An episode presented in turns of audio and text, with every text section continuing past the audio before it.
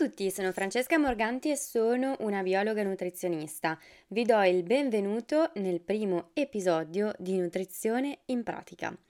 Oggi ci immergeremo completamente nei fondamenti della nutrizione, un argomento che ha eh, un impatto diretto sulla nostra salute e eh, sul nostro benessere.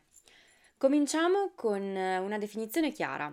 La nutrizione è il processo attraverso cui il nostro corpo eh, ottiene e utilizza i nutrienti di cui ha bisogno per sostenere le sue funzioni vitali. Quindi questi nutrienti si ehm, suddividono principalmente in due categorie, i macronutrienti e i micronutrienti.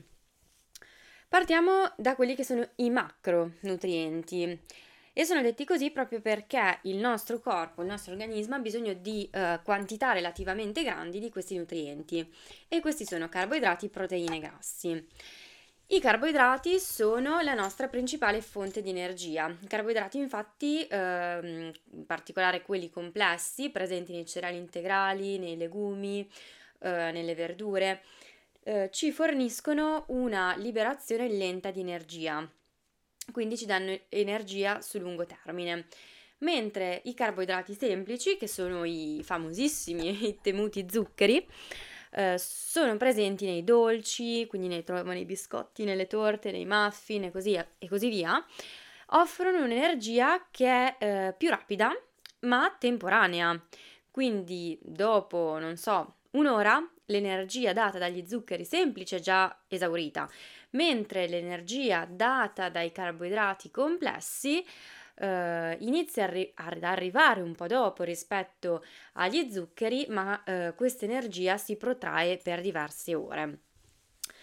Poi eh, abbiamo le proteine che sono contenute nella carne, nel pesce, nelle uova, nei latticini, ma anche in prodotti vegetali come i legumi, eh, la frutta secca, i semi oleosi. Le proteine sono fondamentali sostanzialmente per la crescita e il ripristino dei tessuti e per il funzionamento dei nostri organi. Infatti le proteine che abbiamo visto sono contenute in questi alimenti sono formate dagli amminoacidi. Quindi gli amminoacidi sono i mattoncini che costituiscono i, um, le proteine. E poi abbiamo i grassi. I grassi sono eh, essenziali per diverse funzioni biologiche e anch'essi ci forniscono l'energia su lungo periodo, su lungo termine.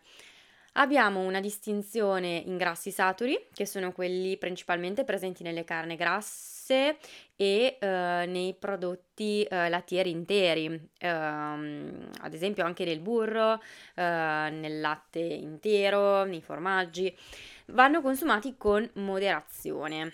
Uh, I grassi insaturi, abbiamo sia i mono che i poliinsaturi, invece sono quelli che sono cosiddetti grassi buoni e li troviamo per esempio nell'olio di oliva e quindi anche nelle olive, uh, nell'avocado, nella frutta secca.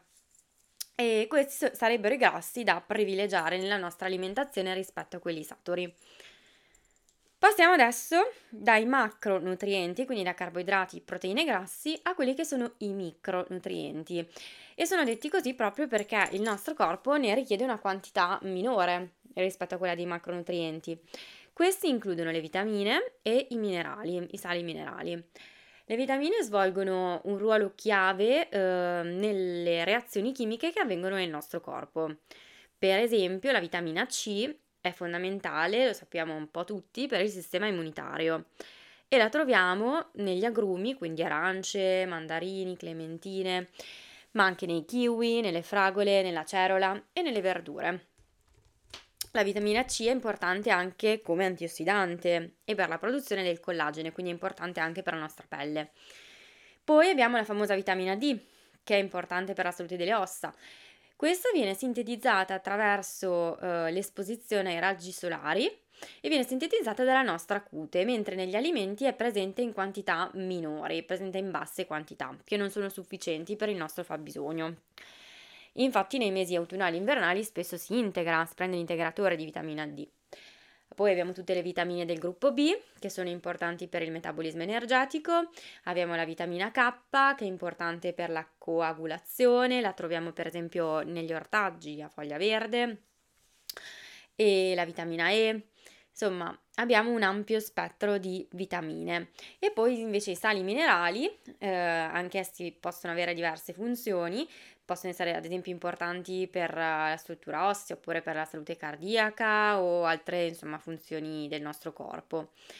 Per esempio il calcio è essenziale per le ossa e lo possiamo trovare nei, nei latticini, ma anche nei vegetali a foglia verde. Il ferro è un altro esempio di minerale, eh, è importante per il trasporto dell'ossigeno nel sangue e va a costituire infatti l'emoglobina e lo troviamo nella carne rossa, eh, nella carne anche bianca, tipo nel tacchino, nel pollo, ma anche nei legumi.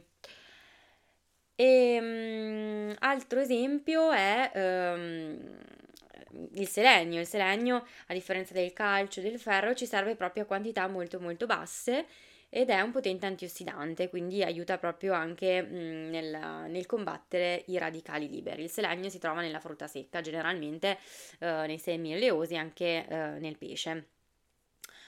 Quindi abbiamo visto macro e micronutrienti. Chiaramente l'equilibrio tra tutti questi nutrienti è fondamentale per una dieta sana ed equilibrata, cioè in una dieta sana ed equilibrata, bilanciata, ci devono essere tutti i nutrienti di cui il nostro corpo ha bisogno. Quindi per far sì che non ci siano carenze nel nostro organismo, occorre che la nostra dieta sia variegata, quindi includere una varietà di alimenti nella nostra dieta, alimenti diversi, um, ci aiuta appunto a evitare le carenze e ad ottenere tutti, tutti i nutrienti di cui il nostro corpo ha bisogno. Um, quindi per oggi eh, abbiamo diciamo, concluso eh, la trattazione, ci aggiorniamo nel prossimo episodio in cui parleremo della dieta mediterranea, della piramide alimentare e eh, delle dosi e delle frequenze di consumo. Infatti la piramide alimentare rappresenta un po' tutte le, le frequenze della, della, dieta mediterranea. Parleremo anche dei suoi effetti benefici sulla salute, ehm, quindi un po' una panoramica generale. Mi raccomando, per rimanere aggiornati sul mondo della nutrizione, iscrivetevi al mio podcast e potete seguirmi anche sui social, sono presente sia su Facebook, su Instagram, mi trovate a dottoressa Francesca Morganti, eh, mi trovate anche su YouTube. E grazie mille per avermi ascoltato oggi. Eh, ricordate sempre che la vostra salute è preziosa e la nutrizione, la sana alimentazione è uno degli strumenti più potenti per mantenerla, preservarla e quindi per fare prevenzione. Ci vediamo nel prossimo episodio eh, dove appunto continueremo il nostro viaggio nella scienza della nutrizione.